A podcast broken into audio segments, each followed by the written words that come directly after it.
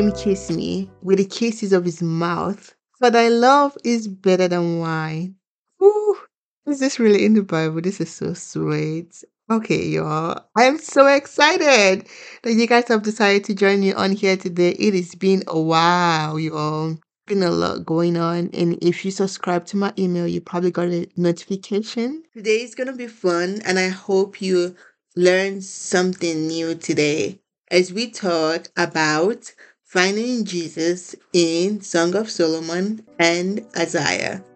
Song of Solomon is a very interesting book and it's very misunderstood. Some people think it's inappropriate and paints pornographic pictures in the mind of people and hence shouldn't be in the Bible since it's not holy. But we have to agree that God is very intentional and if you placed it in the Bible, there must be a reason and something for us to learn. While preparing for this podcast, I've reread this book several times now because there are many conceptions about this book, and specifically speaking, the characters in this book. So, a major one is King Solomon is also the shepherd but the one I would like to go with is another conception that King Solomon is different from the shepherd, and they are two different people. Going with this, imagine the shepherd and the Shulamite lady are in love with one another and we're really excited to get married to one another. Later on, we see how the king invited her to a banquet hall because he thought she was so beautiful. He wanted to marry her, or really, it could have been an arranged marriage. But King Solomon was really attracted to her, and because of that interaction, after this, we see how slowly the Shulamite lady started to lose interest in the shepherd. She was getting distracted by the luxury in the palace. I mean, who wouldn't want to be with the king? The shepherd was definitely not an influential person, and every time the shepherd sent news to hear a voice and he couldn't wait to see her, she wouldn't respond. The good news was later on, towards the end of the story, we see how the Shulamite girl woke up back to herself and wondered what was going on with her because the person she truly loved was the shepherd. This just brought memories of the prodigal son. It feels like God is trying to pass a message to us that He will always be our safe place and we should stop hiding or running from Him. Anyways, back to the story. After she woke up to her senses, she left the king's palace and reunited back with the shepherd, and it was a beautiful ending story. I think the king, which would be Solomon, was very amazed by how deep in love these two were with one another that he decided to write a poem about it. Just think about the sacrifices she had to make to follow her heart. It was an honor for the king to meet with you, talk more of marry you, she could have had all she wanted at the palm of her hands. I mean, like marrying someone who has potential over someone who's already making millions. I mean, that's probably not the best example, but I mean, at least I can paint a picture. The lesson here is things of the world look so good and it's attractive, but choosing God will always be better. What a beautiful story as it ended with the two lovers getting married, and then saying, I can't wait to hear your voice. Notice here that in order for both of them to move forward in their relationship, they both had to be on the same page. Just as how Jesus will continually keep on knocking on the doors of our hearts and can't do anything unless we accept Him. As believers, we are Jesus' bride and He can't wait to see us too. I can't wait to see him too. I mean, we sing songs of how much we love him. Like, Jesus, I love you. Like, how much we want more of him. Like, I want more of you. And just how much we desire him. Remember how Jesus declared in Matthew 22, verse 37, that we should love the Lord our God with all our hearts, soul, and mind. I hope you see how Song of Solomon is really in the Bible to show us how deep God's love is for us and how we shouldn't separate ourselves from God. It is also a picture of how a great relationship should be like, where two lovers want to be with each other for the rest of their lives. Now we are going to dive into Isaiah and just a little synopsis. Isaiah is one of the greatest prophets in the Old Testament that spoke a lot about the coming of Jesus. It was almost as if he had a vision, like where he saw how Jesus died on the cross of Calvary for our sins. I mean, how else would he have known to be able to give such a perfect description in Isaiah 53, verse 5 that says, But he was pierced for our transgressions, he was crushed for our iniquities. The punishment that brought us peace was on him, and by his wounds we were healed. This prophecy came to pass and was fulfilled one of the ways people back then knew it was Jesus was because of the prophecies. I mean, he healed the sick, he raised the dead, and did many more miracles.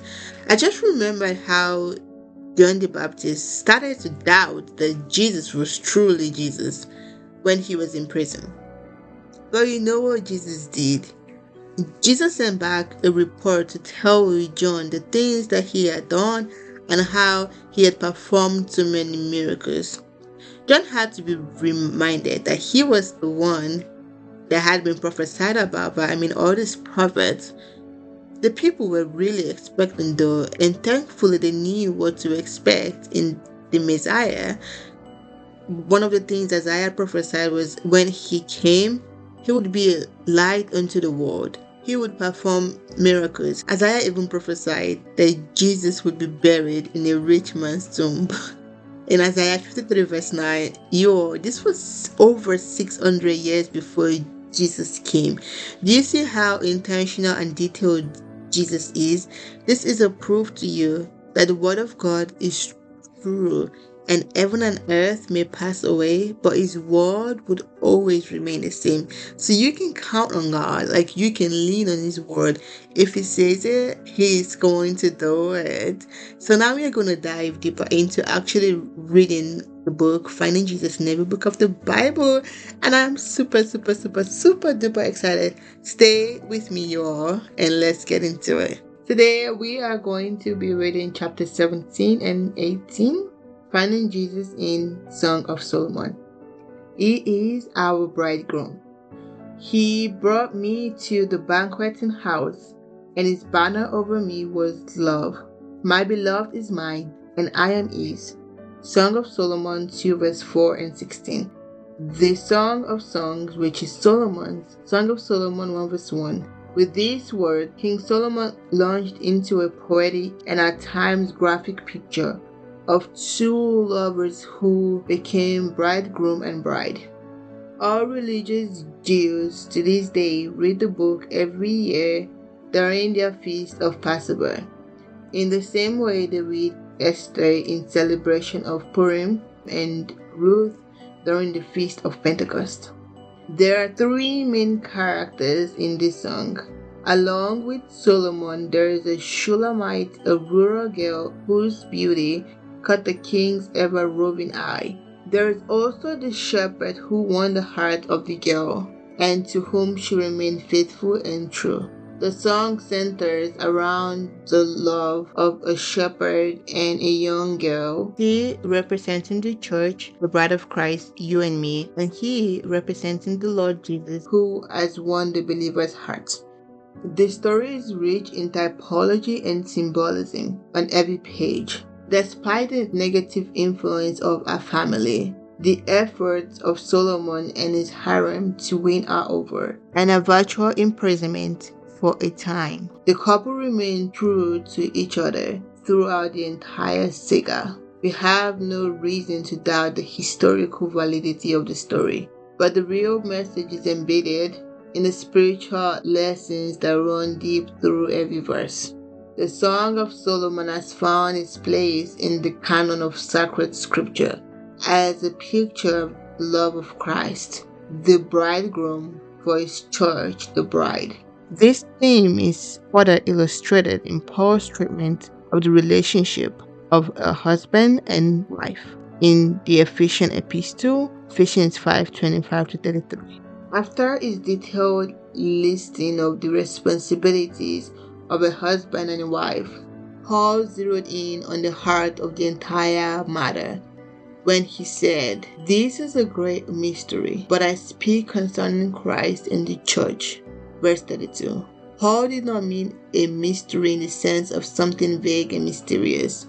Rather, he spoke of a sacred secret, a divine revelation the church was unknown to those in the Old Testament, and not until we can understand the love of Christ for his church can we grasp the duties of husband and wife. The mystery of which Paul spoke began back in Eden's garden, when God caused a deep sleep to come upon Adam and his bride was taken out of his side. Genesis 2 verse 21 to 22. She was bone of his bones and flesh of his flesh. On the cross, God caused a deep sleep to come upon the Lord Jesus, and out of his wounded side came his bride, the church. This is the great mystery. He is speaking of Christ and the church. My relationship with my spouse and your relationship with your spouse are supposed to be a picture of that. And nowhere in the Bible is it more beautifully revealed than here in Song of Solomon. There is no single more intimate, more sacred earthly union than the one between a husband and a wife. Yet, even that relationship gives us only a glimpse of the deeply intimate relationship between us and our Lord. The Lord Jesus is my bridegroom, he is the lover of my soul. He is the one who stole my heart, and I am his bride. This means I share his love. Repeatedly in these songs of Solomon, the bride calls her bridegroom a lover. This is something beautiful that they share together. We as believers share the love of our Lord for us and our love for Him. It also means that from now on we share His name. This is what a bride does when she is married. She unashamedly takes the name of her husband. Think about it. We are Christians for this very reason. This love story ends with the coming of the shepherd. Songs of Solomon 8 verse 5 to 14. They exchanged their vows of love to one another forever. As we are reading these words, our hearts are turned to the coming of our bridegroom, the Lord Jesus. The book ends with a simple request from the bridegroom Your voice, let me hear it. The shepherd's last request is to hear his bright voice speaking words of love to him and to him alone. How our Lord longs to hear our voice whispering words of love to him today. When the resurrected Christ appeared to the Emmaus disciples, beginning at Moses and all the prophets, he expounded to them in all the scriptures the things concerning himself. Luke 24, verse 27.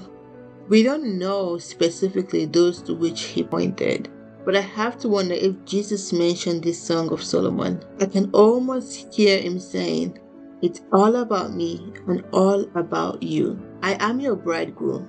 I love you with a never ending love and long to see you return that love to me. Let me hear your voice. Go ahead and say it. I love you, Lord. Read the Song of Solomon again, and you find Jesus in every verse. He is our bridegroom. I think the book of Songs of Solomon is just so powerful because God loves us and it just reveals that beautiful picture of a man that is engaged to his wife and he can't wait to just, you know, be married to his wife. And the wife as well can't wait to be with her husband it just creates this longing and affection on both ends. We are the bridegroom of Jesus. He can't wait to be with us the same way we can wait to finally meet Him. He is longing for us, He is longing for our attention. In a world of distraction, in a world where there are so many opinions of who He is, He's saying, Come to me. I'll tell you who I am. I want to hear your voice. God is so amazing. Now let's go to chapter 18, finding Jesus in Isaiah. He is the suffering prophet. He was wounded for our transgressions. He was bruised for our iniquities. All we, like sheep, have gone astray. We have turned everyone to his own way, and the Lord has laid on him the iniquity of us all. He was led as a lamb to the slaughter and as a sheep before its shearers is silent, so he opened not his mouth. Isaiah 53, verse 5 to 7. Throughout this journey through the Old Testament, we have been finding Jesus in every book of the Bible. The sun of God's redemptive revelation began to rise and cast shadows way back in Genesis where we found Jesus as a substitutionary sacrifice, the ram at Abraham's altar, the rising sun continued its ascent as we came to Exodus. And there in chapter 12, we found Jesus, our Passover lamb, the blood of that innocent sacrifice meant for the Israelites what the blood of Jesus means for us freedom from slavery and deliverance from death. When we arrive here at the prophecy of Isaiah, the sun of God's revelation casts a perfect shadowing of our coming Messiah, the Lord Jesus. In minute detail, Isaiah 53 describes the excruciating death of our own suffering servant, Jesus. Isaiah was writing these words seven centuries before the coming of Christ. And yet, God pulled back the veil and allowed the prophet Isaiah to see the future sacrifice of the Messiah as though it had already happened. He wrote these prophetic words in past tense. He was wounded, he was bruised, he was afflicted. We get the idea that Isaiah was standing there at the cross, along with Mary and John, taking copious notes with eyewitness to the greatest event in human history. The entire 53rd chapter of Isaiah is the clearest picture of Christ in the entire Old Testament we not only find a poignant and perfect picture of Jesus in this chapter of scripture, but we also see a very revealing picture of ourselves as well. The prophet said, All we like sheep have gone astray. We have turned everyone to his own way. In verse 6, this metaphorical expression is used repeatedly throughout scripture the only way to comprehend the deep meaning of this passage is to glean an insight into how we, in fact, do resemble these woolly creatures. Fact number one sheep are directionless. They tend to simply wander aimlessly along the hillside with no sense of direction whatsoever. In the same way, a lot of us seem to wander through life without any sense of direction void of any real perceived purpose. Fact number two sheep are defenseless. Almost every other animal has some type of defense mechanism. Rabbits can run, dogs can bite, cats can scratch, bees can sting, porcupines can puncture, goats can butt, skunks, well, you get the point. But sheep, they are not prepared for fight or flight. Men and women without Christ are helpless and hopeless against the wiles of the devil. Ephesians 6 verse 11. They are ill equipped to fight or flee from an attack. Men and women without Christ are hopeless. Since we find ourselves like sheep, and since we turn everyone to his own way, God must come to our rescue. And he has. Thus we read and the Lord has laid on him the iniquity of us all. Isaiah 53, verse 6. There is no clearer explanation of what transpired on the cross than these words of Isaiah. We learn so much about his death for us in this chapter. First, it was voluntary. He opened not his mouth. Isaiah 53, verse 7. Jesus would echo his thoughts when he said, I lay down my life. No one takes it from me, but I lay down of myself. John 10 17 18. Christ's death was not only voluntary, but vicarious. The Lord has laid on him the iniquity of us all. Isaiah 53, verse 6. He died in my place. He died in your place. He died our death in the then and there so we could live his life in the here and now. He took our sin so we could take his righteousness. The death of Christ was also vital. It was necessary. The sacrifices of a million bulls and goats could never take away our sin. In fact, Isaiah concluded by saying, It pleased the Lord to bruise him. This is a hard saying.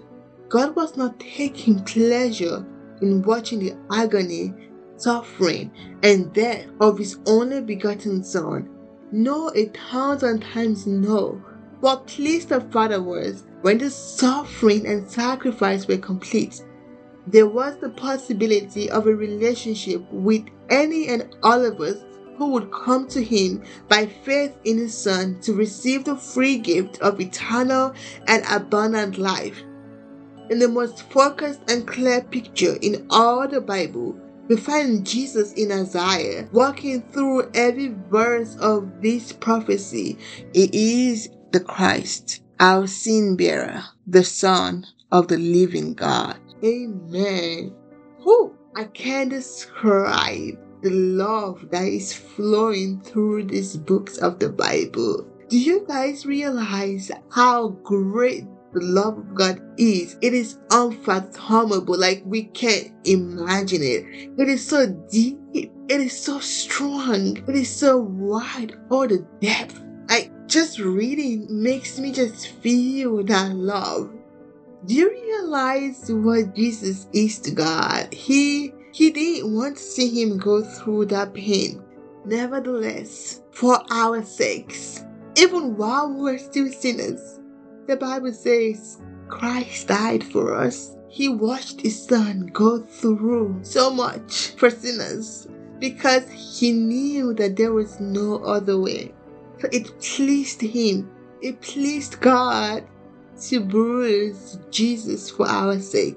It pleased God to watch Jesus go through all of that for our sakes. Not because he wanted him to go through it, but for our sake. And the great thing about this is even Jesus laid down his life voluntarily for us. Why would we not repay our lives to God with all these things He's done for us? All we can say is thank you, Jesus. My life belongs to you. I give it all to you because you gave it all for me. You laid it all down at the altar. You gave it voluntarily. You laid down your life for me. For me. Oh, oh my goodness. I don't think I need to say much. Honestly, I just want you guys to think about every single thing we have read today and just receive the love of God and if you don't feel loved right now, or if you feel like you've gone too far from God, I'm going to pray for you. To anyone that doesn't feel love, God, let your love overshadow them right now at this moment. Let your love show them that they are capable of being anything you have called them to be. Let them know that you are so intentional about them that every single thing about them you knew even before they were created. Thank you, God, for dying for us, for going through so much pain and suffering and havoc, for going to hell just for us, even when we didn't know you and you didn't know if we were going to accept you. But Father, we accept you today. We receive your love today. And we thank you for all you've done. God, there is nothing that we can do but to say thank you, Jesus. Thank you for dying for us. Thank you for giving it all for us. So, God, we give ourselves to you, living sacrifice, holy and acceptable, pleasing. Help us to radiate your love. Help us to radiate your presence to people. and help us to know you for ourselves, Jesus. For in Jesus' name we have prayed. Amen. All right, guys, thank you for being here with me from the beginning to the end of this reading. And I love you all. See you on the next episode.